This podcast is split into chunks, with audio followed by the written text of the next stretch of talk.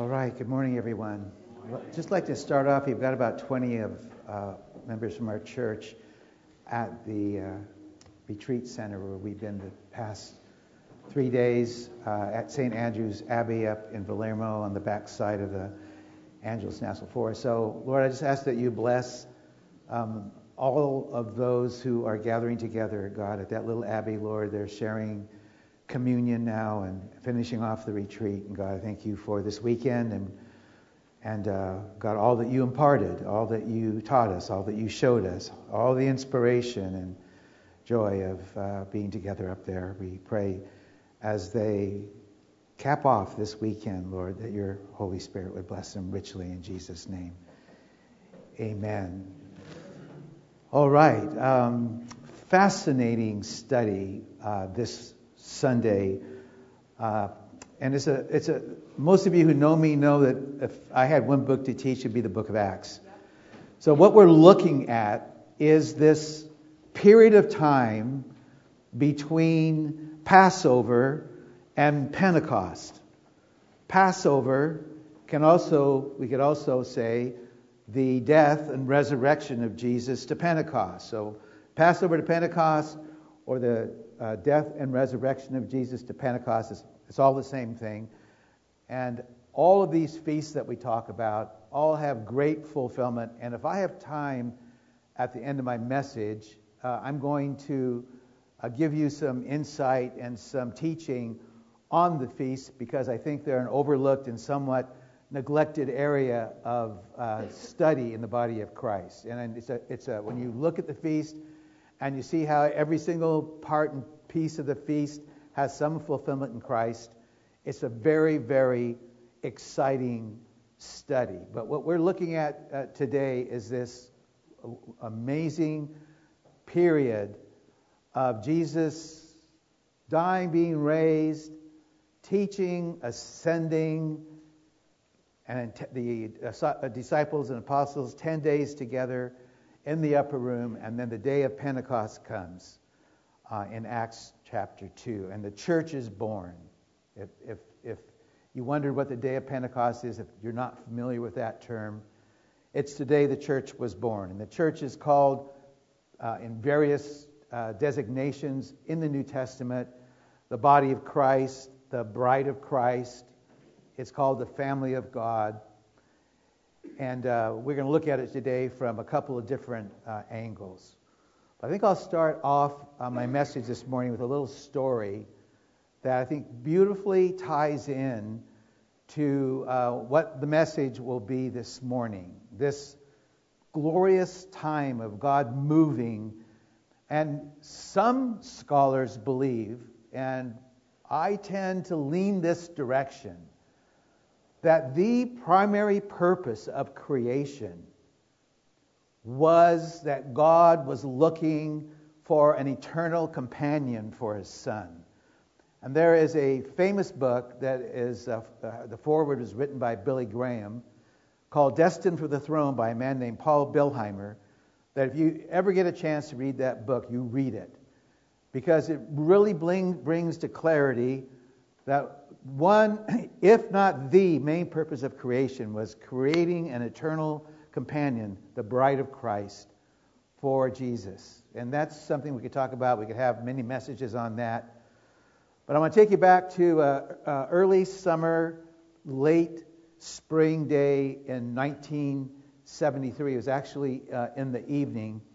And there was a Bible study that was taking place uh, at the end of the street where I now live on Canyon Acres Drive. Was in an old dilapidated building, an old rustic uh, two story. It had actually been a storehouse, and a few believers had rented it, and they were starting to meet there. And it was the very beginnings of Laguna Church, a church I ended up pastoring for a number of years. That night, the man bringing the message was J. Michael Montgomery, who was the former pastor of this church. And I just flew to Florida last month and did his, and did his uh, service. He was giving a message out of Genesis chapter 24. And in that chapter, we see the patriarch Abraham sends his most trusted servant to find a bride for his son Isaac. And it's a long chapter, and it's a beautiful chapter, and to make a long story and long chapter short, the servant does find this beautiful woman, Rebecca, and he brings her back, and she's joined to Isaac. And it's quite a romantic story, and it's a beautiful story. So at the end of the message, Mike gives the New Testament analogy to Abraham sending his servant to find a bride for his son by saying, God the Father has sent the Holy Spirit into the earth to find a bride for his son, the Lord Jesus, and that bride is the church. And he talked about the beauty of the bride, the beauty of the church, that Jesus came and died for the church, that he could purchase for the church and the people of God this eternal companion, this bride, this one that's called in the New Testament the bride of Christ. And you see at the end of the book of Revelation, in the last chapter, in the last couple of paragraphs, it's the Spirit and the bride says, Come. At the end of the book, what is there? It is the Spirit and it's the bride. And this is what we're looking at. This is what we're talking about. The power of the Holy Spirit to create the bride of Christ, which is going to be born on the day of Pentecost in Acts chapter 2. But our focus this morning is on Acts chapter 1. And this 50 day period, it was 50 days between Jesus dying and being resurrected and then Pentecost coming. Pentecost, the word literally means 50th. There's 50 days. And all these feasts have great pro- prophetic significance to it. So, uh, last week, Jeff looked at a part of uh, Acts chapter 1, kind of gave a Mother's Day message. And now today I'm going to take a, another look at Acts chapter 1 because I think it's important for us to get ready, to prepare ourselves, which is exactly what the apostles and disciples were doing, that they would prepare themselves for what God is going to bring. It is going to, it is going to be a climactic moment in the church where God comes by the power of the Holy Spirit and everything changes. Everything changes. I was at the retreat and we did a little reading at the retreat from Colossians 1. It's Paul's famous prayer in chapter 1, verses 9 to uh, 14. And in that, uh, in that uh, passage, it talks about Paul praying for the church that they would be strengthened by the power of the Holy Spirit. And you see, this is really what the Christian life is. The Christian life is not you living it. The Christian life is God living through you by the power of the Holy Spirit. And when you understand that, when you get that, when you really know that I don't have what it is in me to really live the Christian life, when you know it has to be God through you, that God has to speak through you, God has to live for, through you to, to live and experience the Christian life, everything changes. You're not striving and fretting and working hard to please God. You're, there's a famous book by uh, a, uh, this is before the Reformation by a, uh, a mystic named Fenelon, who who just talks about this uh, over and over. This connection with God by the power of the Holy Spirit, of letting go and letting God. If you don't remember anything that I say this morning, remember this. When you walk home, I've got to let go and I've got to let God. And that's going to be hard for some of you, like it is for me, for people like me who tend to be somewhat controlling. yeah, yeah, I, I, yeah, you can ask my wife. I, I try to control everything in my life and I can't quite do it. But if, if you tend to be controlling, then you try to control your Christian life also. So Mike gave this analogy about God the Father sending the Holy Spirit into the church to find a bride for his for his son, the Lord Jesus, and uh, he he asked, he gave an invitation, and he asked, he asked, uh, is there anybody here who would like to yield their life to Christ and would like to become a part of the bride of Christ? And this really cute hippie chick that was there raised her hand. She raised her hand, and at that moment, she became a part of the bride of Christ. And I actually baptized her the next day. And I'm going to tell you the rest of the story. at the end of my message. We'll tell the rest of the story then. But what we want to look at now is, uh, is a, a, review of the first chapter of the book of Acts. This is the, uh, this is the bridge from the Gospels to the book of Acts. This is the bridge from Jesus' life to the apostles now taking the power of the Holy Spirit and moving across the face of the earth, which is what they'll do through the book of Acts. So, what I'd like to do now is uh, put up uh, our first uh, PowerPoint, uh, which is the first two verses, and Jeff touched on this last week. Uh, the first two verses, as you know in the Gospel of Luke, that Luke wrote to a friend called Theophilus. And his first account, of course, is the book that we just finished. The book we just finished was the Gospel of Luke. And Luke wrote that book to his friend Theophilus, and now he writes his second book. Acts is just an extension of the Gospel of Luke. In fact, at the end of at the end of Luke, there's some parallel passage in Luke to Acts 1. And I'll talk about that in just a minute. A couple uh, interesting things to note. He writes in my first account, Theophilus, I wrote about all the things which Jesus did and taught until the day he ascended to heaven after first instructing his chosen apostles by the power of the Holy Spirit. So we learn two things in this, these first two verses that are, I think are fascinating. First thing is, Jesus did a lot of teaching. He taught, uh, and we see this in more than just this first verse, but he taught. But what I think is really interesting is the last little phrase. He taught by the power of the Holy Spirit. If Jesus himself needed the power of the Holy Spirit, how much more do you and I need the power of the Holy Spirit? But you say, but Jesus was God. Yes, the incarnation, Jesus is both God and man. And my theological little statement of Jesus as being both God and man is that Jesus was uh, undefiled a deity, a true and real humanity, combined in one person forever. He came to this earth, and when you look at Hebrews and a couple other passages, he experienced life like we experience it. And he trusted his Father, and he taught by the power that the Father sent to him. You know, the Old Testament didn't just show up on the, on the day of Pentecost, by the way. The Old Testament is found from the very first verse in Genesis. The Holy Spirit is hovering over the earth. The Holy Spirit is found in the lives of the prophets and, and uh, David and so many others. But the Holy Spirit comes in a new way in the New Testament. And Jesus himself, the great kenosis passage in Philippians 2, where we read about Jesus emptying himself and becoming a servant and dying on a cross. Uh, this is what this is talking about. Jesus was ministering to his apostles and his disciples who were there by the power of the Holy Spirit. All right, well, what, what was Jesus teaching them?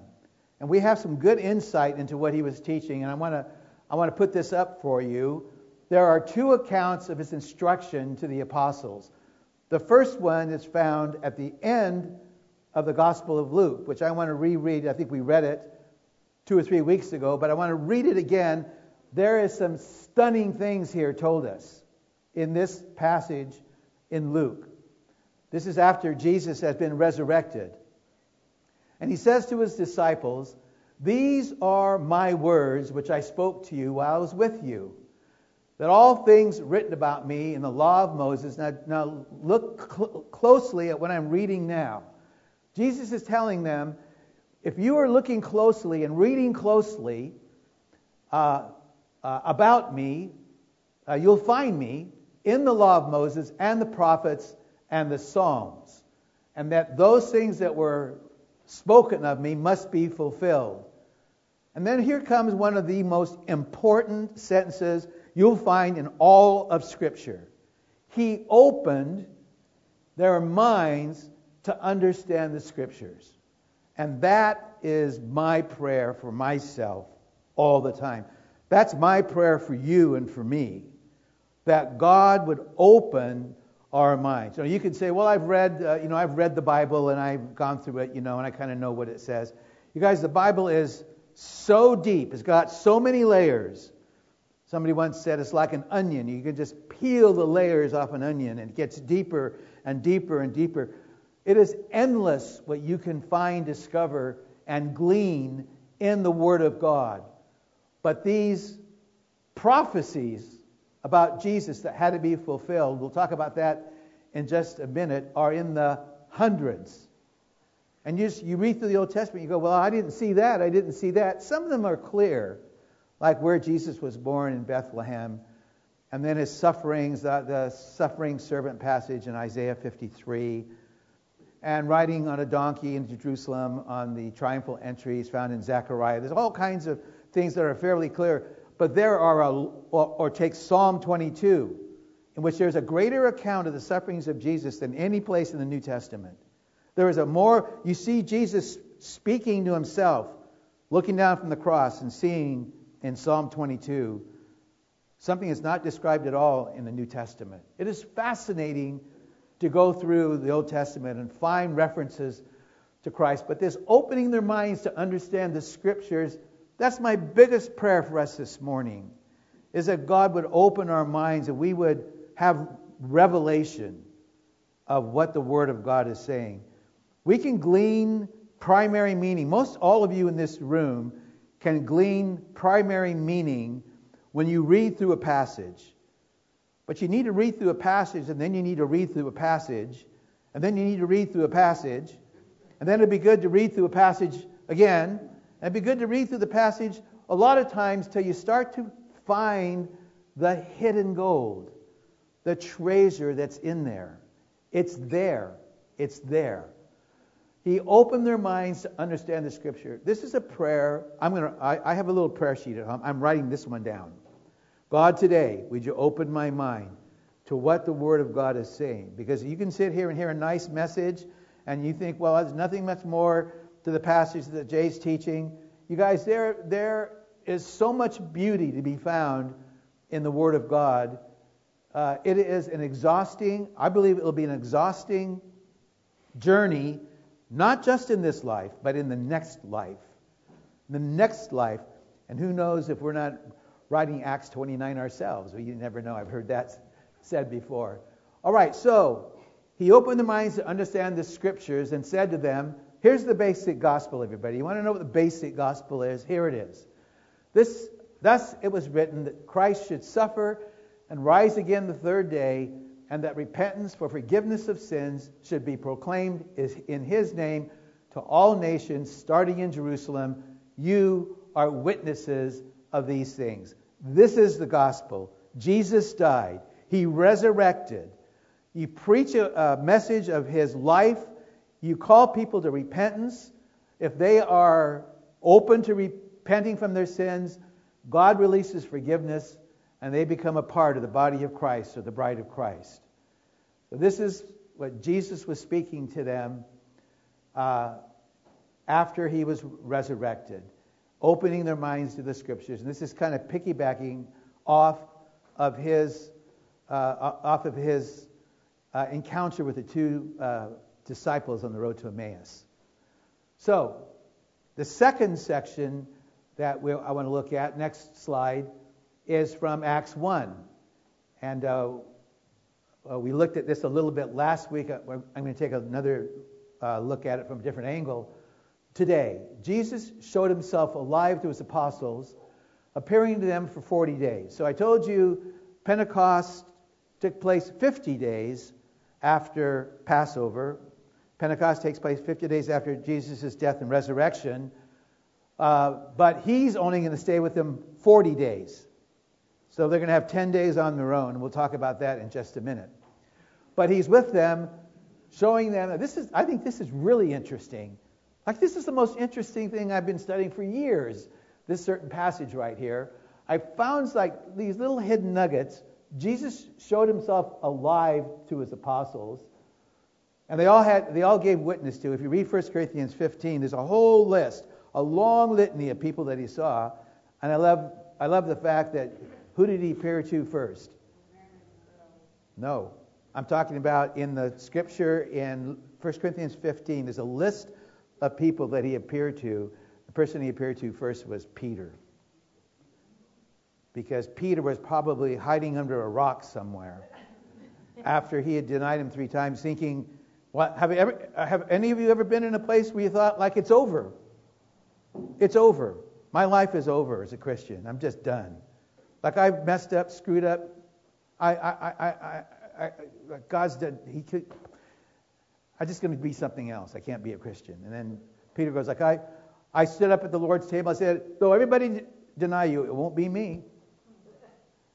And he found Jesus found Peter under a rock, probably weeping his eyes out.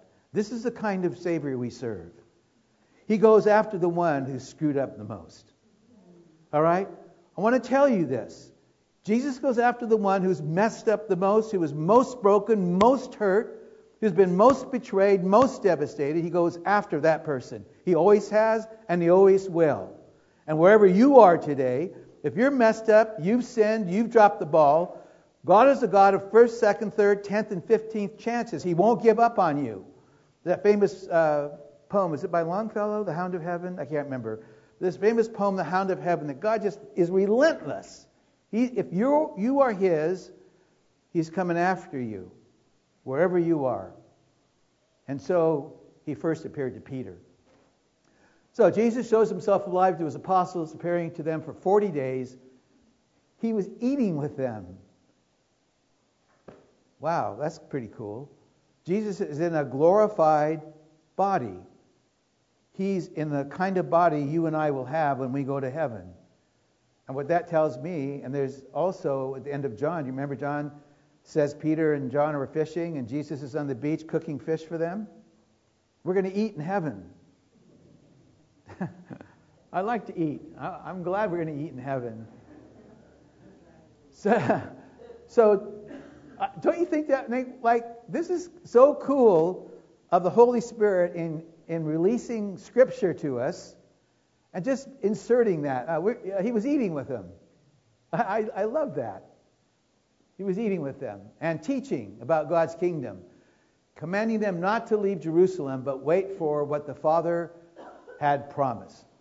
All right, so now this is, grab onto this one if you can. Jesus has been teaching his disciples for three years, right? Day and night, they lived with him. Like they saw miracle after miracle. They heard the best teaching you could possibly hear. And Jesus said, You're not ready to go anywhere. You need to go to Jerusalem. You need to go and wait. You wait for what the Father has promised. And believe you me, it was a worthwhile wait. Amen? It was a worthwhile wait because the Holy Spirit will come. And Peter, who denied Jesus three times, is to stand out in the streets of Jerusalem and preach the most powerful message you could imagine, and 3,000 people will come to Christ. And he will speak to the very people who he was afraid of on the night of Jesus' trial. It is so cool. He commanded them not to leave Jerusalem, but wait for what the Father promised. For John baptized with water but you shall be baptized with the Holy Spirit. You shall be baptized with the Holy Spirit not many days from now, and you shall receive power. You shall receive power. You shall receive power. The word power is dunamis. It's the word we get dynamite from. When you receive power from God, it's a dynamite experience. It's an experience of you know it's not you, it's God. You will receive power you shall be baptized with the Holy Spirit when the Holy Spirit has come upon you, and you shall be my witnesses. What Jesus is saying to them is, you really can't be my witnesses in the effective way that I'm calling you to be until you are empowered by the Holy Spirit. So here's a really silly illustration. But if, if uh, uh, I was coming back the other day and my light came on on my gas tank in my car, and I knew that I only had about maybe five minutes in my car to get to a gas station. And my car runs out of gas, it's going nowhere. the Holy Spirit is the gasoline in our life. All right? You're not going, you, you can, you, I could push my car. I could pedal along maybe if I'm going on a little bit of a slant, you know, coast down somewhere. but I'm not going anywhere. I'm not doing anything for God. And if this message that I'm speaking right now has no unction of the Holy Spirit uh, in it, then all you're getting is a nice Jay message. And I can create messages easy. I've been doing it for a long time. But what I pray for, when I had every, and everybody who's prayed for me this week, I said, God, please, I don't want it to be Jay. I want it to be the power of the Holy Spirit, that your hearts would be inspired and you would feel like God has spoken to you, that the Word of God's become alive. I do not want to give you Jay's words. I want to give you God's words. And the words that God gives us, when they are empowered by the Holy Spirit, change us. We grow. We become different. Man should not live by bread alone, said Jesus, but by every word that proceeds out of my mouth. And if you're feeling dry this morning, you're feeling a little thirsty, a little hungry, you just need to sit down and set for yourself a course of the Word of God, which will begin to feed your spirit. Your spirit is withering. If you're feeling dry, it's because your spirit is withering from lack of the living Word of God being there and feeding it. And so, so why I love, I love to teach is because the beauty of God's Word is transforming. Transforming. All right. Uh, next slide, uh, Nan. Thank you. So I want to give you an, uh, a uh, summary. I want to give you a summary of the teaching that uh, Jesus did while he was here during his 40 days. It's not that he didn't teach other things. It's not that he didn't teach other things, but these were the primary things that he taught. Number one, uh, we just read that Jesus said, All the things that were written about me in the law of Moses uh, in the prophets and in the Psalms, he said, Those are the things I'm teaching you about now. So he taught them about the uh, Old Testament biblical prophecies. There are 300 plus. There are 300 plus. Yeah, and if you guys want to uh, take a snapshot on your iPhone, you can like do a further study of this. There are 300 plus references, and there's some good books out there, by the way, that will take you through each one of them. 300 Old Testament references to the direct coming of Christ.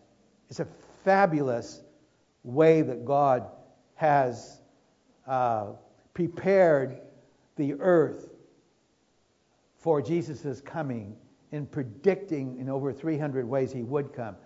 Secondly, what Jesus taught was he gave them revelation of God's word. He gave them the understanding of God's word. Now, you know, the Pharisees uh, who were, you know, the, the, the great instigators who came against Jesus day after day, they had the, the Old Testament scriptures memorized. They, they knew the scriptures, but they knew them here, you guys. They had them memorized in their head. But a lot of them didn't have it in their heart.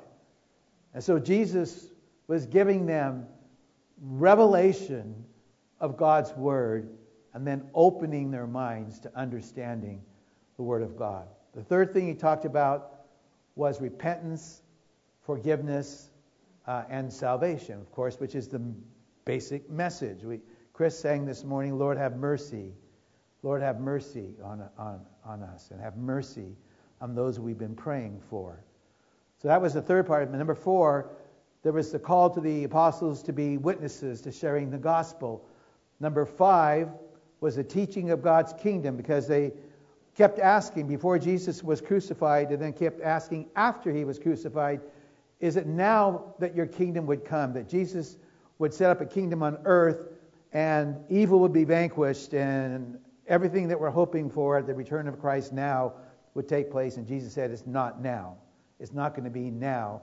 The rule and reign of God on the earth the clear, full rule and reign of God without any interference from the enemy is coming later, he said. And then number six is the promise of the Holy Spirit coming, which I've been talking about. And then there's a seventh that I think is below here that we, we don't have, which he was teaching about the power of the Holy Spirit. So this is the kind of a summary of what Jesus was teaching. All right, when he finished his 40 days of teaching. Remember, I said there's a 50 day period between Passover and Pentecost. There's how many days left now? There's 10 days left. And let's uh, first watch, uh, read about Jesus' ascension first, um, because this is interesting also. After he finished his teaching on his 40th day, after saying this, Jesus was lifted up, and a cloud received him out of their sight. And as they gazed intently into the sky, two men in white garments, two angels, said what I think is the silliest thing that I've ever heard in my life. I like, what, what else would you do? He says, Why do you stand looking into the sky? wouldn't you, if all of a sudden Jesus lifted and took off, wouldn't you be looking? Uh, I would. Um, and then they, then they give us a clue about Jesus' return.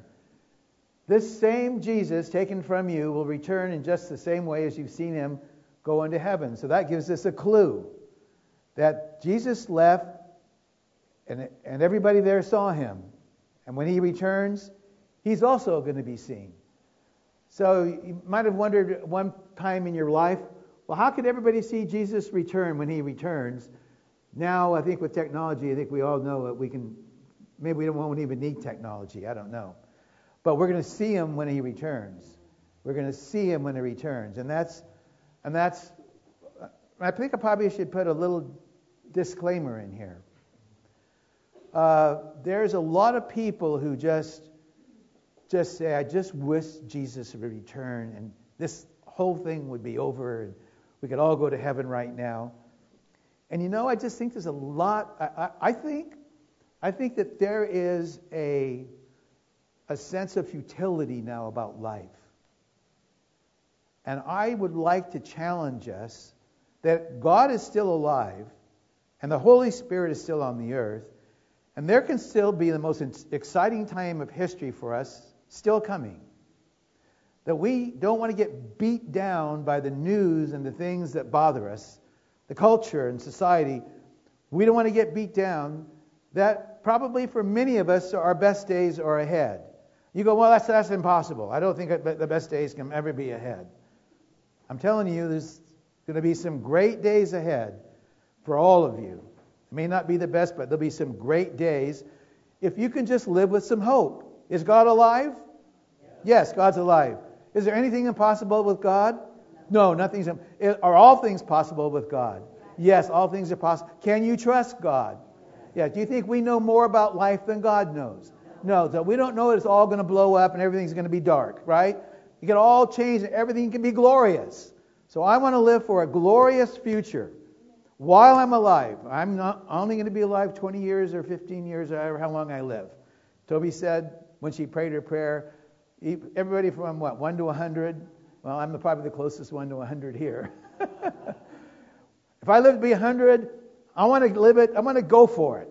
I want to live it. I want to live with everything I have for God. I want to shine like a light. This is what I want to do. I don't know if I will. I hope I do. I'm going to shine like a light. I want to be encouraging. I want to bless. I want to help. I don't want to sit around and go, oh, I, I just wish the timetable would tick down that Jesus would come tomorrow. Please, Jesus. I don't want to live like that. If Jesus comes tomorrow, great. That's, that's God's plan. But I want to challenge you to not live in futility to not live with a sense like there's no hope in life because everything is so messed up out there and I can't watch the news. Yeah, there's some really bad, there's some tough stuff that comes up on the news. There is. I'm not denying that. But there's been times of history that are just as dark. You go back to the Great Awakening in the 17th century, 80% of England were alcoholics. I mean, there's, there's some, been some tough, tough times. All right, so Next slide. The 10 day wait. What did the apostles do during the 10 day wait? This is one of the single most exciting uh, 10 days that you could ever possibly imagine. I'm going to talk to you about this a little bit now. And I think that in lots of ways our church fits pretty well into what we read here. So Jesus said, Go and wait in Jerusalem until what? Till the promise of the Father has come. Until the Holy Spirit comes and empowers you to do what I've called you to do. So this is what they did during those 10 days. Then the apostles went back to Jerusalem for the Mount of Olives. three quarters of a mile away. I don't even know if it's that far away. That's what one commentary I have. But I've stood on the Mount of Olives.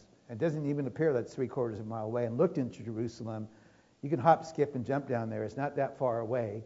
But that's where they were. And so they went back to Jerusalem. And when they, when they entered the city, they went up the stairs to an upper room where they were staying. So they, they had already leased or rented this upper room, and they'd been going up there uh, during this time that Jesus had been teaching them for 40 days. And they go, they go back to the upper room, and we have listed again, as we have had listed uh, a few times in the Gospels, the names of the apostles minus one. So those who were staying there were Peter and John, James and Andrew, Philip and Thomas, Bartholomew and Matthew, James the son of Alphaeus, and Simon the Zealot, and Judas the son of James. Not Judas who betrayed him, but Judas the son of James. Judas was a very common name back then. So they have these 11, and we're not going to get to it, but from verse 15 to the end of chapter 1 is the choosing of the uh, apostle, a man named Matthias, who will replace Judas, who, uh, who uh, committed suicide after uh, he was given the 30 pieces of silver by the Pharisees. So these were all, they all went up into the upper room after Jesus ascended to heaven, and, but they weren't alone. Uh, this next verse is like, this next verse is church life at its best. This next verse is like the like if we could grab onto this as a people and live in this, we would do really, really well. I think that we do really, really well on lots of this. So what were they doing? Look at verse 14, this last line here. First, they were all there with one mind. And I put in parentheses there. This is the line that's in the Amplified Bible. They were in full agreement. They were all in this upper room with one mind in full agreement, and they were continually, and the word continually means is they just kept at it. They kept at it. They didn't give up for 10 days. They devoted themselves to prayer, and with them were some women, including Mary, the mother of Jesus, and the brothers of Jesus. These are the brothers in the flesh. These are his little literal brothers that are mentioned uh, elsewhere in the gospel. Jesus, uh, Joseph, and Mary had both sons and daughters after Jesus was miraculously conceived by the Holy Spirit. And this is one of them. This is James, the, uh, the brother of Jesus. His name was James. So, look, look at this last verse here. That when they were together, they were of one mind. And they, in preparing for this Holy Spirit to come, knew there was one thing that they had to do, that they needed to pray. Now, I want you to know that a praying church is going to be a fruitful church. A praying church, when a church prays, there's nothing that God can't do. Amen? When a when, when, uh, if, so I'll put it like this, and I, I know it's very simple. If you believe prayer is important, then what you are really saying is, I, I really need God in my life to work this out. And if you don't pray, even though you might not consciously say it like this, you're basically saying, I can handle life myself. I don't need God at all if you don't pray. I've been there. I've had times where I, you know, it was a long time ago, but where I thought, well, I can just handle this. Big mistake. Big mistake. So, I'm going to uh, put the next slide up, Dan. Uh, preparing for Pentecost in three ways. They gathered together daily, and this is church life. This is the ecclesia. In Greek, the word ecclesia means gathered ones, the, the people of God, the, the the church, they gathered together daily. They were of one mind unified in an agreement. That's like, that's like a miracle. That's like a miracle. Uh, now, we like to we like to boast a little bit and brag in a, I think, healthy way, a good way, that we're a diverse church of people from all kinds of different streams. When I was at the retreat, I was at the retreat on Friday and Saturday. I drove back last night because I had to speak this morning. Uh, so I, I saw the contemplative stream. And I come from a charismatic stream, a vineyard stream. And then there's ba- the Baptist stream, and there's the Catholic stream, and there's this stream and that stream. And I think one of the joys that we can all be together, whether whoever we are, however we are, whatever stream we're part of, wherever we've come from, uh, the central, we can narrow it all down to the central thing is Christ is all in and all. Jesus Christ is our center. And I think there's a lot of peripheral things that are not important. We think they're important, but they're not that important. What's really important is that Jesus came to this earth, He died for our sins, He rose again, and He offers new life to everyone. And if you're here this morning and you've never opened your heart to Jesus Christ, like this is the day, the best day of your life. If you could say, Well, I believe, I, I'm feeling like, you know, every one of us inside, we have this emptiness. We try to fill it with alcohol or drugs, you know, or food or sex or something. And we always end up frustrated. There's only one person who can come in and fill that emptiness inside. Augustine said it was a God shaped vacuum. Only one person can do that. That's the Lord Jesus Christ, that when He comes into your life, you're never the same again. He cleanses you from all, sh- all sin, all shame, all self condemnation, and he says, I give you a new life. And out of your innermost being will flow rivers of living water. If you want that in your life, if you're tired of going after life your own way, doing it your own self, trying to figure out what to do, what should I, where should I move next? Should, it doesn't matter where you move. It doesn't matter what job you get next. I don't care what it is that you're thinking about doing. Only Jesus Christ can give you a new life. And if you're here today and you've never asked Christ into your life, I encourage you to do it right now.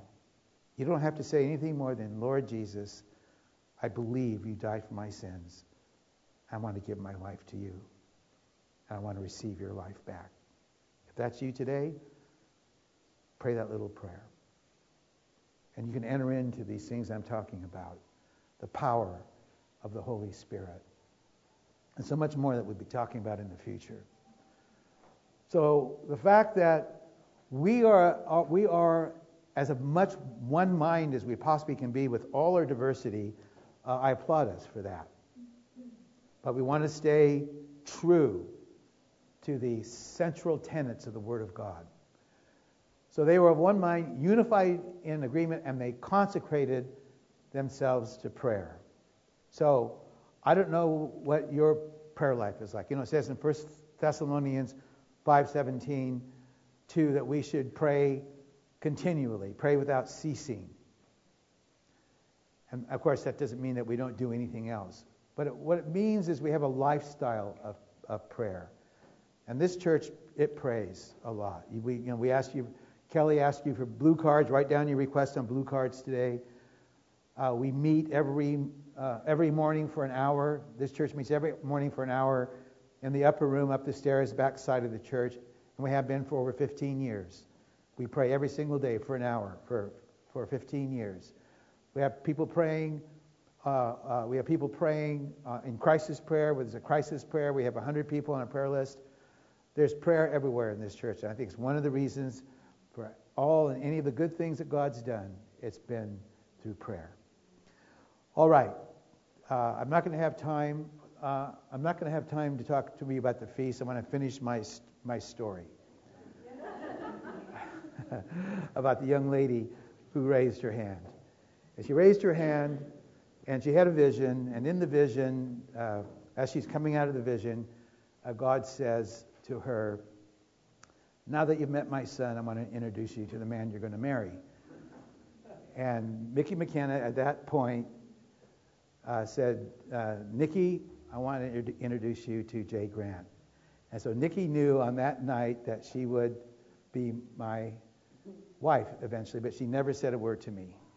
Yeah, and it wasn't until uh, Christmas Eve of later that year that I asked her to marry me. She already knew, already God had already spoken to her. She was a part of the bride of Christ, and all was a picture of what uh, our life would be together.